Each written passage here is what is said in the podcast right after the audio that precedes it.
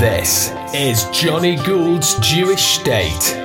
This is a rather special episode of Jonny Gould's Jewish State, featuring a competition winner from a primary school who won the chance to make an episode with me. All because I'm encouraging the next generation to think seriously about journalism and storytelling, not just to take in the TikTok and YouTubers. Awareness of news and current affairs is certainly heightened by the pressure of social media these days. So imagine a young person growing up in this day and age. And so if more children are engaged by the everything is political zeitgeist which today's news seems to exist in, much more invasive than when we were young, it's time this long in the tooth journalist puts something back to encourage high-minded journalistic inquiry in that next generation, to show that the heavy lifting of real journalism is as fundamental to our democracy and freedoms as ever. I ran a competition for the pupils of Year 6 at North West London Jewish Day School. Now I said to the class, get me an interesting interviewee and write down the questions you'd like to ask them. And so I was delighted that 11-year-old Bella Bolot stepped up to the plate and secured time with Bill Browder. Bill is an American-born financier based in London, the CEO and co-founder of Hermitage Capital Management, once the largest foreign portfolio investor in Russia. And with his Russian lawyer, Sergei Magnitsky, Bill found out his taxes were being misappropriated by middlemen officials in Moscow. So he started exposing large-scale systemic corruption in Russia. He took on large companies such as Gazprom and Sidanco. But when you take on faceless power, the consequences are brutal. In retaliation, in November 2005, Bill was refused entry to Russia, deported to the UK, and declared a threat to national security. But as you'll hear, Bill's story takes on a further tragic and extreme twist.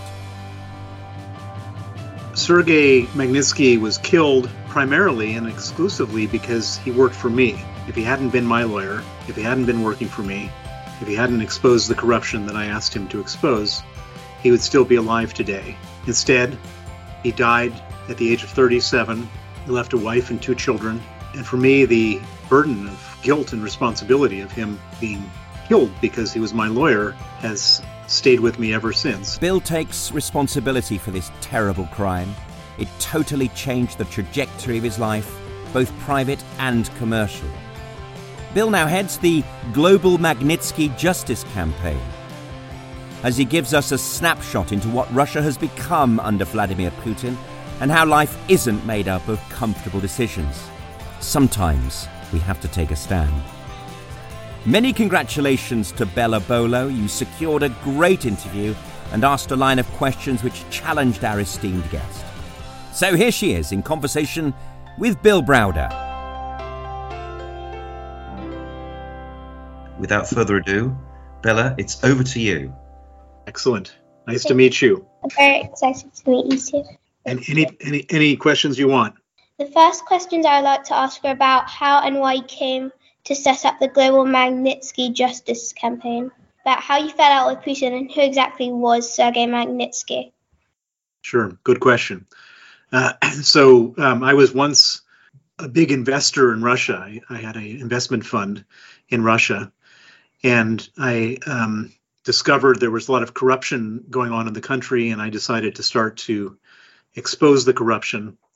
And in response to that, I was expelled from the country, declared a threat to national security. My offices were raided. All of my documents were seized.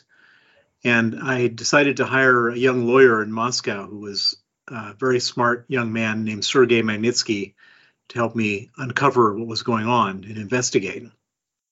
He investigated. He discovered that the documents that were taken from my office were used in a very complicated fraud in which the officials of the Russian government had stolen $230 million of taxes that my company paid to the Russian government. They stole it from the Russian government. He exposed the crime. He testified against the officials involved, and in retaliation, he was arrested by the same officials, put in pretrial detention in jail, tortured in jail for 358 days, and then ultimately killed by 8 riot guards with rubber batons. And he was killed on November 16th, 2009. And I decided to give up my life as a businessman and to devote all of my time, energy, and resources to make sure that the people who killed him face justice. And that's what the Global Magnitsky Justice Campaign is all about, is getting justice for Sergei Magnitsky and to get justice for other victims who have similarly suffered like he did. Why are you so determined to continue the fight for justice for him? Well, because Sergei Magnitsky was killed primarily and exclusively because he worked for me. If he hadn't been my lawyer, if he hadn't been working for me, if he hadn't exposed the corruption that I asked him to expose, he would still be alive today. And instead, he died at the age of 37. He left a wife and 2 children. And for me, the burden of guilt and responsibility of him being killed because he was my lawyer has stayed with me ever since. And that pain and that feeling that I felt has not dissipated. And the only thing that gives me some peace is knowing that I've done something to make sure that he gets justice and make sure that I do something so that his death wasn't a meaningless death. And that's what keeps me going. Are you still in touch with the Magnitsky family? I am indeed. I speak to them regularly. I support them financially. They're now they left Russia a long time ago. His widow and his younger son Nikita live in California, in Pasadena, California, and they're doing as well as they can be doing under the circumstances. But they've tried to recover and build a new life. I'd also like to ask a few more general questions. Sure. Would you have left Russia if you hadn't been forced to leave? That's a great question. And the answer is probably no. Probably no. And if I hadn't left Russia when they hadn't forced me to leave, I'd probably be dead, because at the time that I was expelled from Russia, Putin wasn't as self-confident a tyrant as he is right now. And I'd probably either be in jail or dead, or maybe in jail and then dead. And so it was very fortunate that they expelled me when they did. Otherwise, I'd have a lot different outcome. How does it feel knowing that you're wanted by one of Europe's most powerful countries? Not good. Obviously, my life is in danger. I'm being targeted on a regular basis in all sorts of different ways by them, with arrest warrants, with lawsuits, with movies, with kidnapping plots, with death threats. It's all very terrible, and certainly I wouldn't wish this on my worst enemy. Your most recent book, Freezing Order, is also translated into many languages, including Russian. But do they allow your books to be sold in Russia? Good question. The answer is definitely no. I could never find a publisher in Russia for my book, and any publisher who did publish it would probably lose their business. And so what we've decided to do instead was to translate Freezing Order into Russian, and then I offer it for free to Russians online. And many, many people have downloaded it and learned about the story from this online version. Do you think someone like Alexei Navalny could ever come to power? And if so, do you think they'd be better for Russia? The answer is yes and yes. I think it's possible, not highly likely, but possible that if Putin were to lose the war in Ukraine, the Russian people would lose their patience with him. And if they did, they would look for somebody new and outside the system to lead the country. The most prominent political prisoner is probably Alexei Navalny, and he's surely a much better alternative than the dictator, kleptocrat Vladimir Putin. Do you think the British government has done enough to support the work that you've done? No, the British government is always too little, too late. They've been very reluctant to help me. They have in certain areas. That there is a British Magnitsky Act now, and they've sanctioned the killers of Sergei Magnitsky. But it took the British government 8 years longer than the U.S. government to do the same thing. And so, and since I live here, and I actually have been living here for 34 years, I have a British passport, I would have expected a more robust approach towards this issue than I've seen. And if you're new to Jonny Gould's Jewish State, press the follow button wherever you're listening to this podcast, tell your friends, and scroll back one episode for Jake Wallace Simons, who gave his first interview right here about his new book, Israelophobia, the newest form of the oldest hatred. You, my friend, with your swivel-eyed fury against the world's only Jewish state that you don't share for any other country in the world, only for the world's Jewish state, you are suffering from Israelophobia. Let's talk about that. Finally, I'd like to ask a few questions that are of particular interest to me. How has your view of the world changed as a result of your experiences over the past 20 years?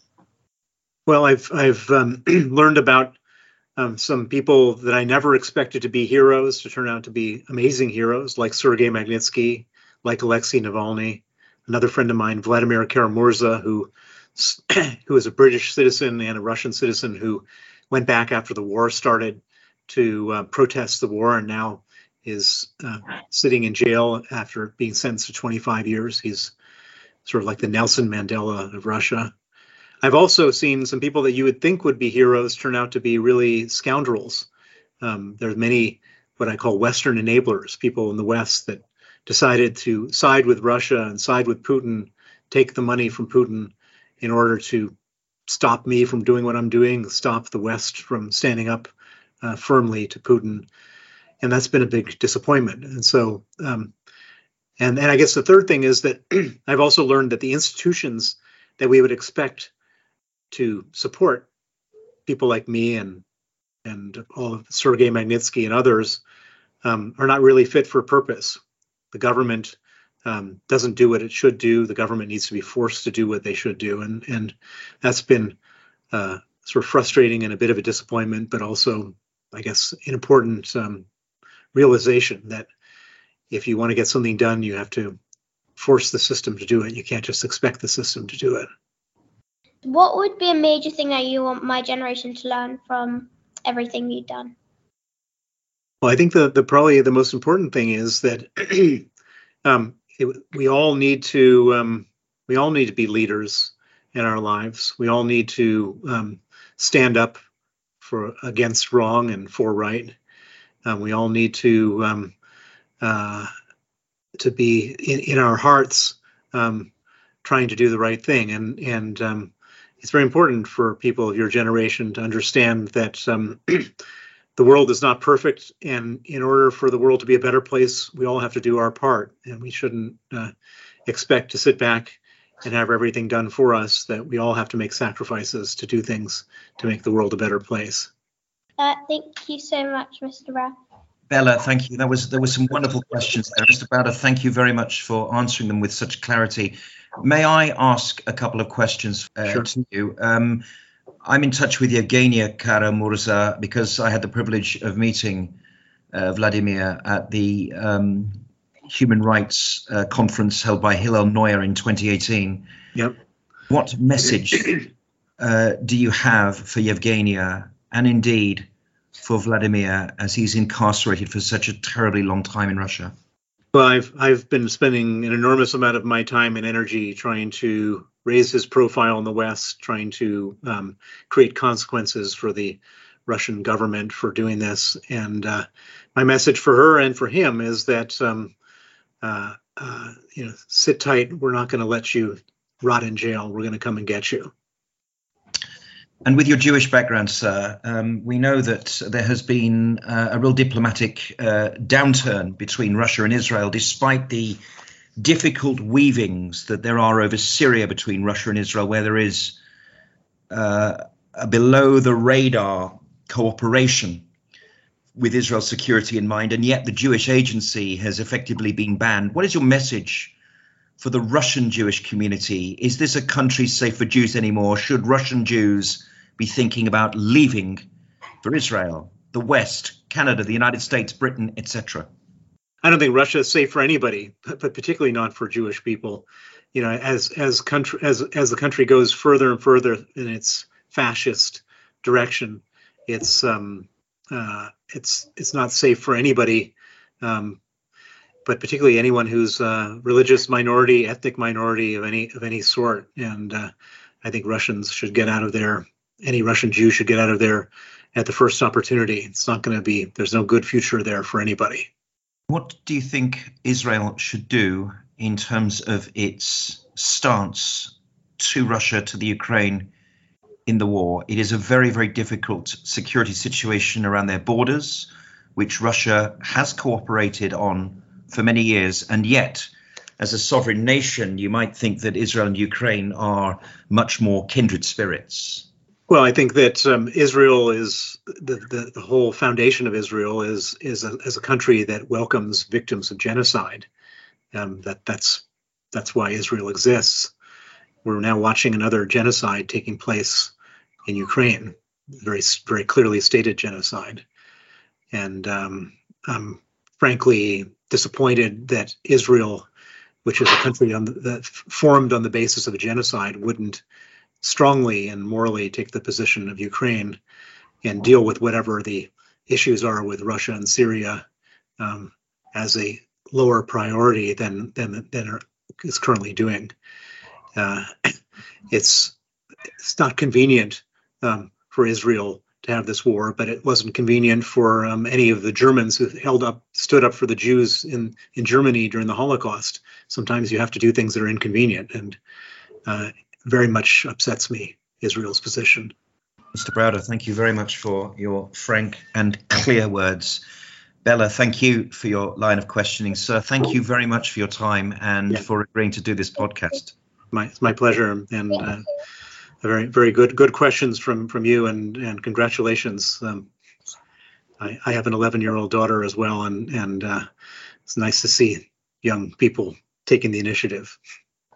Can I ask Bella, while we're online, why is politics so important to you, and why is this subject so close to your interest and heart? Well, I grew up with 3 siblings, so we always had a lot of political discussions during dinner or whenever we sat down. So I've been around a lot of politics, and I just wanted to see for myself. Well, carry on with your interest. It's good, and it will serve you well. Thank you. Thank you to both of you, and thank you. You too. Bye-bye now. My thanks once again to Bill Browder and North West London Jewish Day School competition winner Bella Bolot and headmistress Miss Kaplan and Mr Radomski. And if this is your first episode of Jonny Gould's Jewish State, you are more than welcome. We always aim to get the biggest guest with the most urgent message, and the previous episode is no exception. Scroll back 1 for Lord Eric Pickles in conversation with the Right Honourable Joan Ryan. When they were boycotting South Africa, they were attacking racism. Boycotting Israel is supporting racism. And if you enjoy my podcast, and if you'd rather it existed than not at all, you can do the right thing today. You can buy me a coffee at buymeacoffee.com/Jonny Gould. Apple Podcast #1s throughout the world. Subscribe now and tell your friends. Jonny Gould's Jewish State.